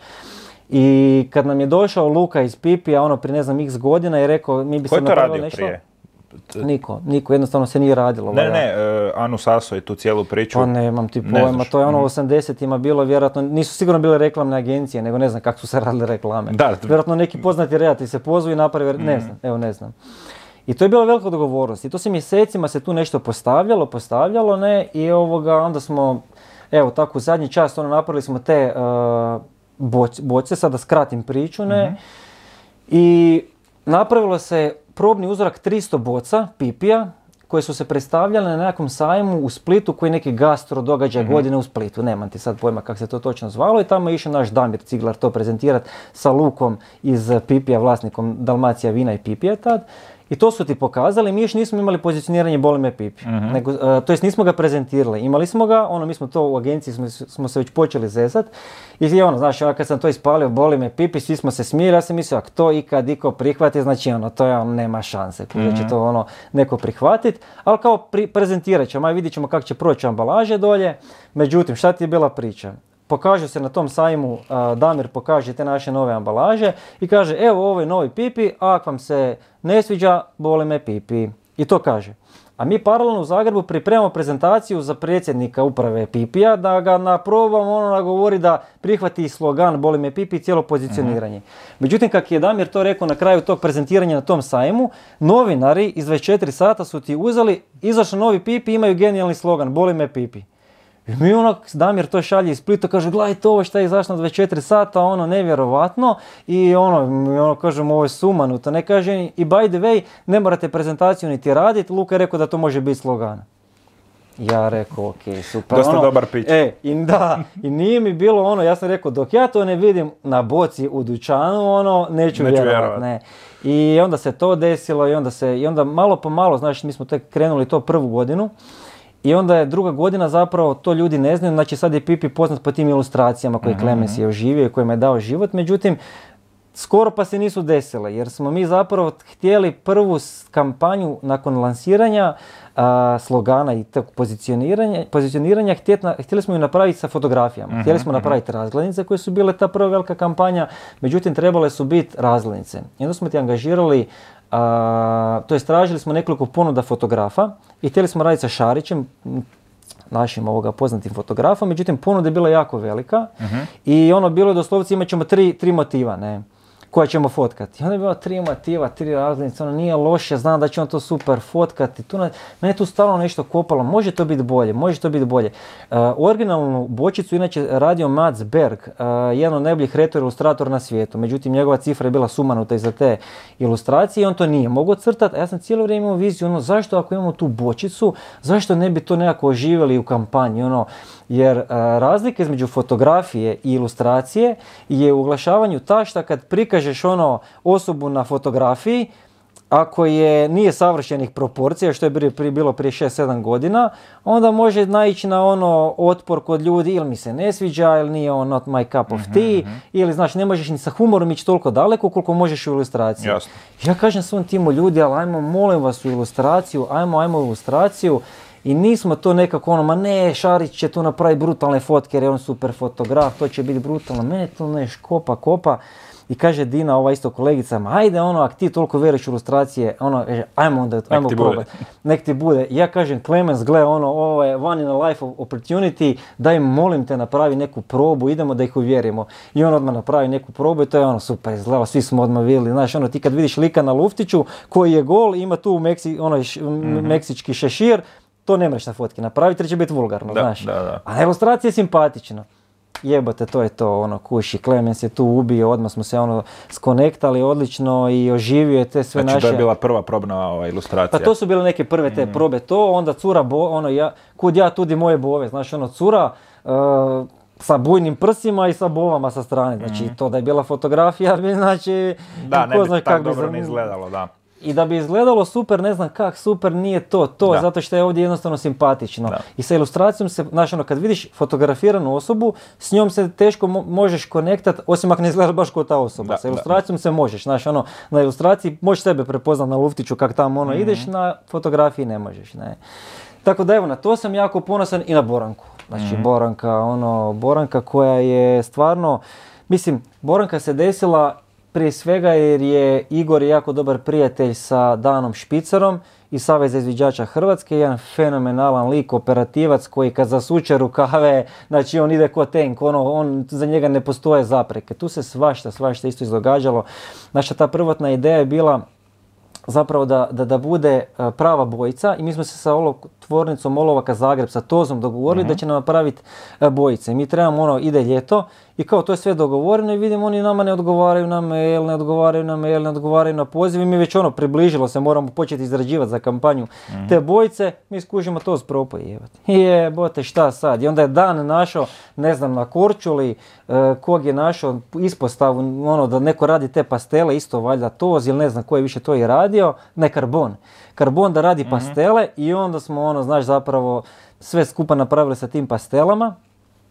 I ta Boranka zapravo koliko je bila odlična ta naša kreativna platforma je jako važna bila isto i egzekucija na terenu kužiš. Jer Boranka je e, sad kroz nekoliko već 5-6 godina postala najveća europska volonterska akcija pošumljavanja. Znači na nivou Europe znači to su sumanute brojke što smo postigli. Znaš jedno je ima jako puno akcija pošumljavanja tu po gradu. Mi znaš ono simpatično mi sad tu malo pošumljavati nađemo se iza treće ulice i pošumljavamo. Pošumljavati na zgarištima koja su krš kamen ti je ono, znači ti ne možeš doći s lopatom tam zabijati, nego moraš imati amortizaciju sa ono ovim bagerima malim koji će doći raditi trupe, znači sve ljude dopremiti tamo jer mi smo htjeli stvarno napraviti kampanju gdje ćemo i školarce i studente dofuravati, znači trebaš ti dofurat svaku, ne znam, subotu ili nedjelju kad su bile akcije, tipa ne znam, 5 ili 10 ili 20 autobusa iz ne znam Zagreba, iz ne znam kud, dolje negdje u Dalmatinsku Zagoru ili gdje smo sve pošumljavali iznad Splita,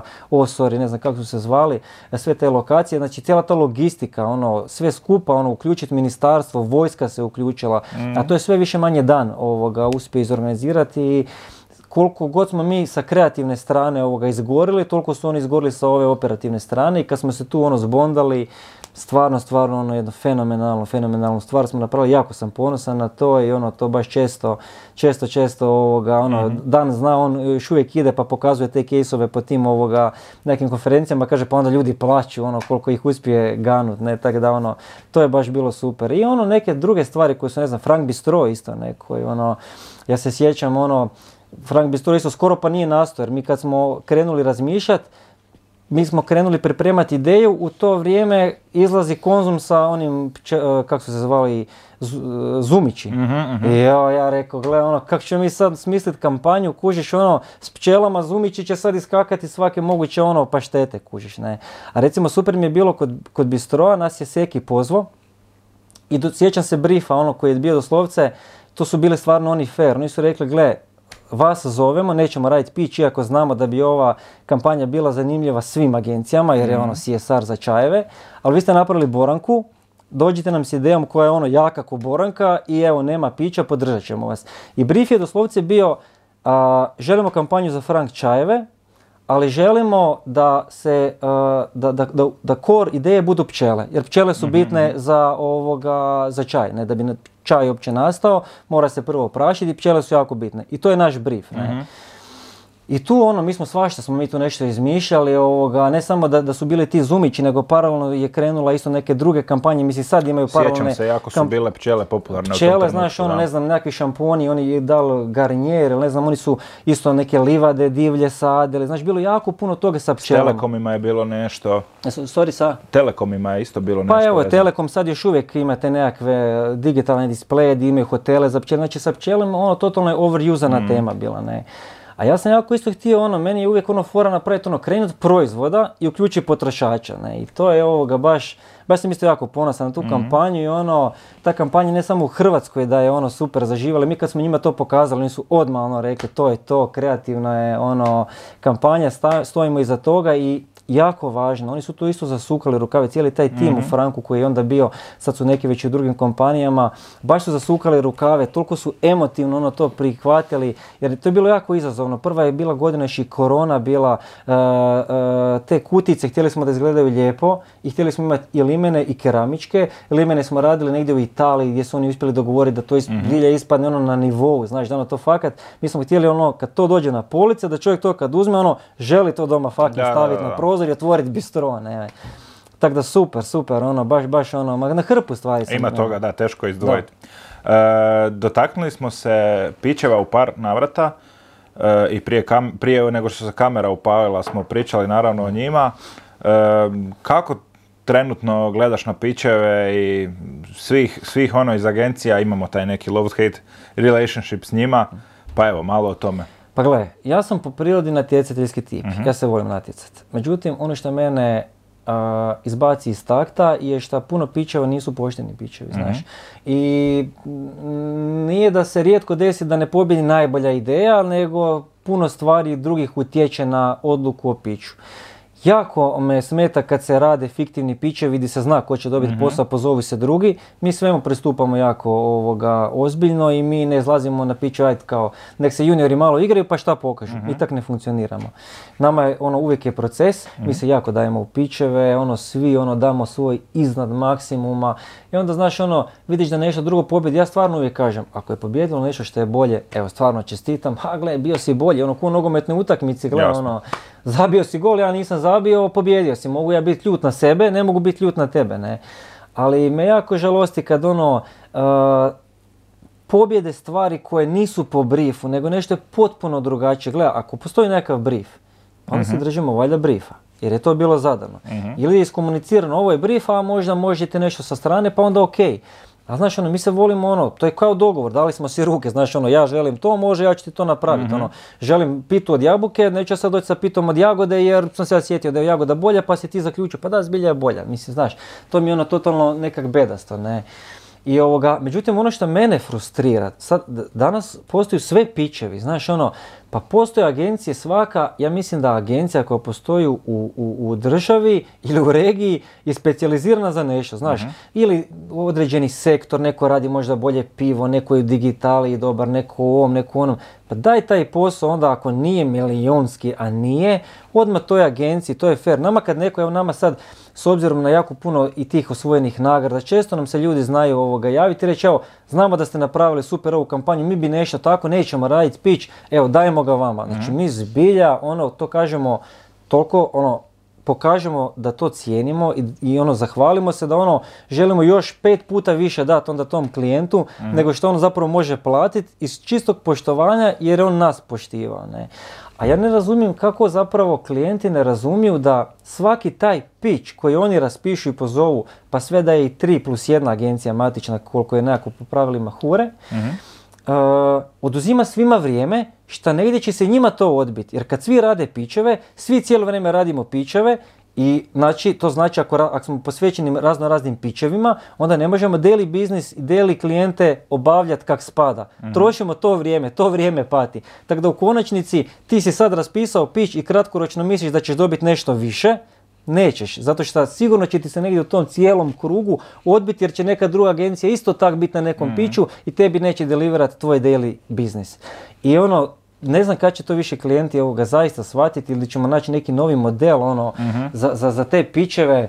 Uh, mi smo često pričali, evo sad sve vi- više što mi se sviđa, da se zovu na pičev, jako puno odbijamo. Znači nas ono, kak smo sad ono i u vrhu smo, naravno i velika smo agencija, i onda nas svi zovu na sve ne primamo, ne prihvaćamo puno toga zato što vidimo već naravno i popričamo znaš na šta bi i s čim si komotan i na šta trebaš ići, ali jednostavno želimo da ono izlazimo na pićeve na kojima se vidimo i na kojima možemo ono dat neki ono ne, ne, ne- nešto više, znaš, ono, Jasno, da, da. i ono surađivati sa ono klijentima koji će to zaista cijeniti ono nekako. Jasno. Ehm, evo recimo, e, ti si spominjao si e, svoje neke, e, svoju neku pozadinu, dizajnersku i slično i dotaknuo si se art direktora i kreativnih direktora. Evo osobno, ja sam u pozadini copywriter, ovaj, kreativni direktor, a ti si zapravo dizajner. E, koje su tu po tvom mišljenju prednosti, mane jedne i druge strane?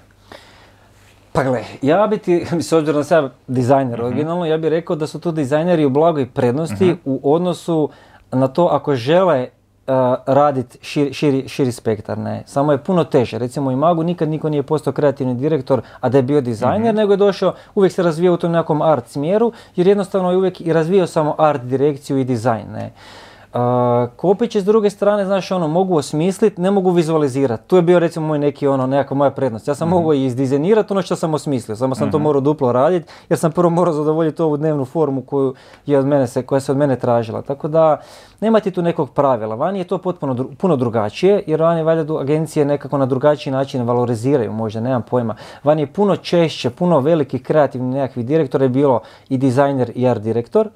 Međutim, kod nas nekako u Hrvatskoj sam primijetio da najčešće kopići postaju zapravo kreativni direktori, jer su tako valjda sustavi napravljeni.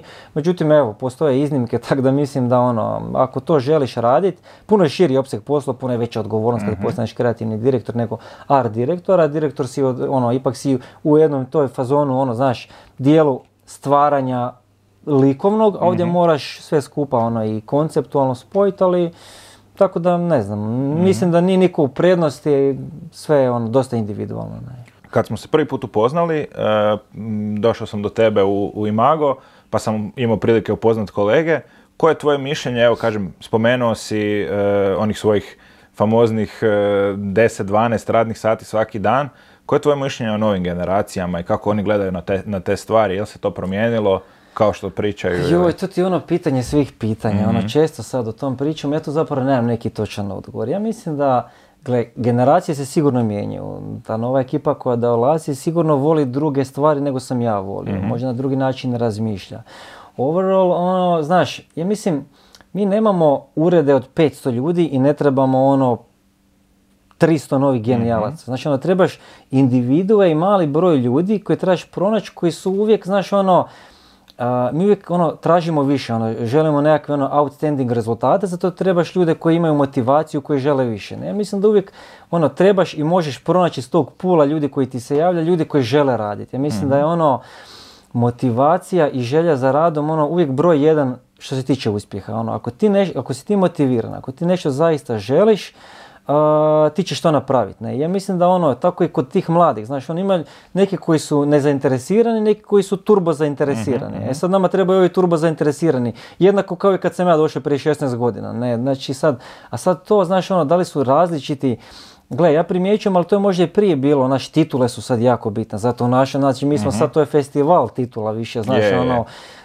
ne, ja često ne znam ni svoju titulu izgovoriti, ono, ono, a kamoli sad šta sve, kroz digitaliju, sve, to je, to je možda nekako ljudima možda ono bitno, mladima, ne znam, Mhm. bitno te nekakve titule, napredovanja, brže sve skupa, ali mislim da uvijek, uvijek ti na kraju dana ono zdrav razum, znaš, ono, kratkoročno uvijek možeš zaflešat s nečim, sa titulom, s ovim, s onim, ali ono, dugoročno mislim da je uvijek nekako bitno da ono, je čovjek motiviran, da želi raditi, da se zaljubi u, u, u taj posao i onda to samo od sebe ide, znaš, ono, tako da ne mislim da su sad Mogli bi tu ono pričati do jutra, da li sad mlade generacije ovo ili ono, ali onda bi ko neki starac ono zvučao koji je kad sam ja bio, a sad su ovi... Ko onaj sa slušalicama. Da, ko onaj sa slušalicama, tako da ne znam, ono, znaš, ne, ne, ne bi generalizirao i sad ovoga, tu donosi neke zaključke da su mladi ovakvi ili onakvi. Gle, ono, mlada ekipa, imaju svoje potrebe, e, mi smo im u Imagu omogućili taj neradni petak, što je jako puno, u jedno vrijeme prije toga znam da, da, da sam ono, bio na nekim a, sastancima gdje su dolazili ti neki mladi ljudi iz faksa koji su ono imali neka potraživanja koja su bila ono basnoslovna, ali to su opet možda pojedinci, znaš ono, jel mogu ja doći da jedan dan ne dolazim, da imam plaću preko 10.000 kuna, nemam iskustva ništa, i sli- znaš ono, a tako uvijek imaš tih nekih ono padobranaca, ono mislim ne. Tako da ja mislim da ono, gle, mladi ljudi su fenomenalni, ja, ja sad evo imamo, imamo neke juniore koji se bave sa videom, znači ti, evo, rekao, e, rekao si da si gledao neke moje kejsove. Ja većinu kejsova u zadnjih par godina radim in-house sve. Znači ja imam te mlade dečke koji, koji ono, znaš, ono, rade video spotove, ne znam, studenu prošlu, pola spota smo napravili in-house, to su moji junior dizajneri, ono, montirali, crtali, radili, oni, znači, to, to su ti dečki kojima sam ja došao i rekao, ekipa, gle, ajmo napraviti spot za TV, a, ono, jako je zahtjevno, jel bi vi znali ovak nešto napraviti? Pa gle, samo ajde nam sat, dva, odu tam na YouTube, tutoriali, ovo, ono, evo već idu skice montaže. Znači sumanuto čovjek, znači to je ona ekipa koja je odrasla valjda sa mobitelima već sad, E, koji ono sve ono, ne, nema prepreke, ono, imaš neki zadatak, naću ja neki tutorial, naću ti rješenje, tako da sam ono, sa puno njih fasciniran, stvarno, ono, znaš, ono, taj čas ti riješi neki problem. Imaš neke koje ono, malo vučeš pa ih moraš pogurati, usmjeriti, ali to je tako uvijek bilo, znači, ono, da. Kad, si, kad nemaš još nekakvu odgovornost, ono, uđeš u, u kompaniju, ono, znaš, ono, baš te briga. Ja se sjećam sebe, ono, kad sam bio klinac, meni je bilo ono, nisam imao nikakvu odgovornost, od mene su se tražile nekakve kreativne stvari, da li će to prodat, da li to neće, jebe se meni, Da, znaš, da, da. daj ti meni ono neki, neku stvar da, da, koju ću ja da poslati negdje, fora. da je meni fora, da ja mogu staviti na svoj Behance, da osvojim daj Bože neku nagradu, e, ja sam ovoga, ono, sretan što sam uvijek iznad sebe imao te senjore koji su me znali usmjeriti, gle, ono, Darac, ne bomo s tim baš niš postigli, ne. Ali svejedno sam imao taj jedan, ono, period gdje mi je samo bilo ono važno osvojiti nešto na festivalu, jer me to jako, ono, znaš, drajvalo, ne. Međutim, ono, osvojiš nešto na festivalu, e onda recimo jednom pr- pošalješ nešto na festival i recimo ne osvojiš, nego nešto drugi, neko drugi osvoji, a isto tak je to napravljeno ono ko što si i ti osmišljavao neke fiktivne oglase koje si ono molio ono izdavačke kuće da negdje objave, pa je to sad kao neki ono jako veliki oglasni ovoga ono neki, neki super rad i onda to ono osvoji i onda skužiš pa kako je sad to osvojilo, to ono nije ništa napravilo, skužiš da si ti radio zapravo takve nekakve ono ghostove, fake stvari koje jednostavno ono nemaju smisla, ne, ali to je neka faza koju moraš proći, ne. Ja ono često, često kažem ono, ja sam bio sigurno u toj fazi kad nisam imao odgovornost, kad sam samo osmišljavao i bilo mi je bitno da to izgleda kreativno. Da li će to prodat proizvod, da li će to riješiti klijentu rješenje, to nije bilo meni, ja nisam imao odgovornost. Ne? Tako da ono, ali tog moraš biti svjestan i moraš imati iznad sebe senjore koji će ti ono ukazati na to da ono fakat to nije dobro i to, ja sam imao tu sreću da sam imao takve ljude iznad sebe da me usmjere i da me vrate na pravi put. A to se trudim i danas napraviti, ono, definitivno ne želim više da ono, da proizvodimo stvari koji su nekakvi ghostovi, koji su ona trla baba lan, a ništa konkretno ne pravi, jer jednostavno mi to više ne drajva, znaš, ono. Jasno, Ali imao sam fazu kad sam u tom bio, ne. I to je ono što je zapravo jako, jako opasno. I, i često to govorim ono mladim kreativcima kad ulaze Mhm. u biznis, ono, festivali i, i nagrade su, ono, meni je to kao religija. I ja jako ovoga, volim festivale, ali to je jedna, jako opasna igra, jer se tu možeš jako uplesti. Ja sam vidio kroz svoju karijeru jako puno talentiranih ljudi koji su izgorili, jer im se desio blic uspjeh, osvojili su neku nagradu i onda jednostavno su sami sebi toliki utek stavili za vrat da svaki sljedeći rad mora, mora biti nagrada, mora biti ono da svi kažemo wow, ono, to je super, a to je jako teško održavati. Ne? Je. I ti ovoga, tu izgoriš. I jako puno sam vidio ono talentiranih ljudi koji su na, nažalost izgorili nepotrebno jer su si ono zadavali te neke ono preteške ono ciljeve da svaki mhm. zadatak mora biti ono najbolji, svaki headline mora biti najbolji, ne mora. Ono 90% toga mora ono riješiti problem, mora biti dobro za klijenta, ali ne može sve ono biti za festival, ne može sve biti ono najbolje. Ne. Imam par brzo poteznih pitanja. E, znači ono, samo prvo što ti padne na pamet bez puno razmišljanja. Nogomet ili košarka? Nogomet. Nogomet. TV ili digital? Digital. B2B ili B2C? Ne znam, oboje. F ili DAX? Joj, gle, uh, pa rekao bi ti sad uh, EFI, uh, zato što je malo ozbiljniji, moram, moram ipak ovdje to malo obrazložiti. Ideja X je naravno ono, nacionalni festival i jako je važan. Međutim, u EFI-u se, iako zadnjih par godina se svašta tu ovoga izžeriralo, ipak se malo na drugačiji način ovoga mhm. gleda, tako da sviđa mi se načelno kada je malo ipak drugačiji pristup u ocjenjivanju i ta nagrada onda možda više vrijedi.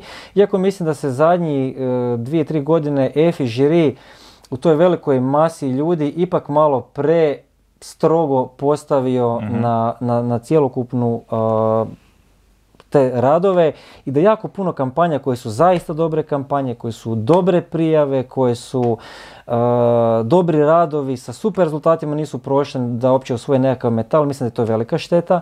Mislim da se tu opet nekako možda jako puno tih ljudi prvi put u EFI-u e, ulazi u tu igru žiriranja i prvi put zapravo i onda ih zaflešaju mhm. te nekakve možda blic ideje i onda njima daju prednost, a zapravo velike kampanje efikasne koje bi trebalo osvojiti EFI ostanu ono negdje ni na short listi. I to mislim da je jako velika šteta, mislim da tu treba kod EFI-a napraviti jedan ozbiljan reset, da li to na predsjedniku žirija koji će sljedeći biti, mhm. makar jako puno se na tome radi, cijeli taj odbor u EFI je jako ozbiljan, ali imam osjećaj da se opet desi ono, pa i čujem nakon žiriranja da mnogi članovi žirija ono žiriraju pa koji mm, ono se ovdje sad tu desi ono da smo nagradili stvari koje možda su ok, ali nisu trebali u odnosu na neke druge biti nagrađene, tako da ovoga, evo ne znam. mm I zadnji brzo potezno, film ili serija? Pa serija. Serija. Serija ja ovoga, ono, sa svojom ženom, ono, volim binđat, ono, obožavamo sve streaming servise imamo koji postoje, volimo gledati, ono, sve moguće serije smo pogledali. To je naš, ono, mali ting kad mali daj Bože zaspe prije deset, ne, ovoga, gledamo serije, tako da ono, streaming servisi i ono, serije. Zadnja dobra serija koju si pogledao? Pa znaš šta, baš sam jučer gledao ovoga, zapravo dokumentarac na Netflixu o Arnoldu Schwarzeneggeru, mm fenomenalan preporuka. Tri serije, Arnold Iskočilo mi je jučer, da. Arnold uh, sportaš, Arnold glumac i Arnold uh, političar. mm Fantastičan lik. Uh, on je definitivno dokaz ono upornosti, vizije, ali ono što ja kažem, čovjeka, znači ono, neki ljudi jednostavno sjaje. Imaju neku ono aurolu oko sebe koji kad ono pojave se, jednostavno ono svi hipnotizirani ono ih slijede. Mm. Ja mislim da je to on. Jer je to totalno sumanuto, otkud je on došao, ono šta je uspio napraviti, jako zanimljivo.